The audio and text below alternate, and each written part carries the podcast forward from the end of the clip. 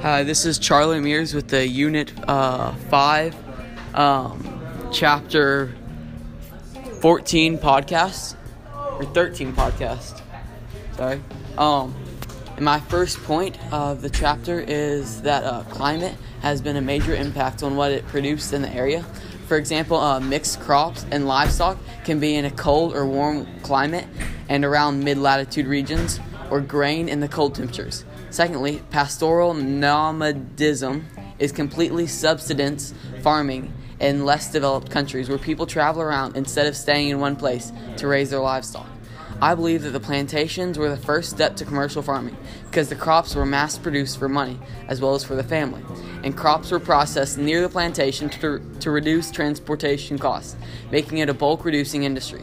Commercial farming reminds me of truck farming from the Food Machine movie we watched because it was like when the farmers in the Central Valley, California grew crops only to be driven to restaurants and stores.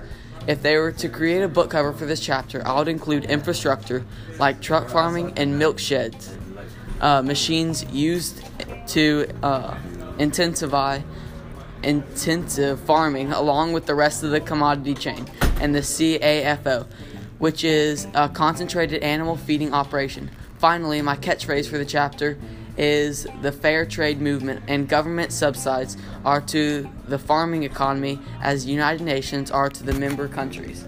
Thank you. That was Charlie Mears uh, on my podcast.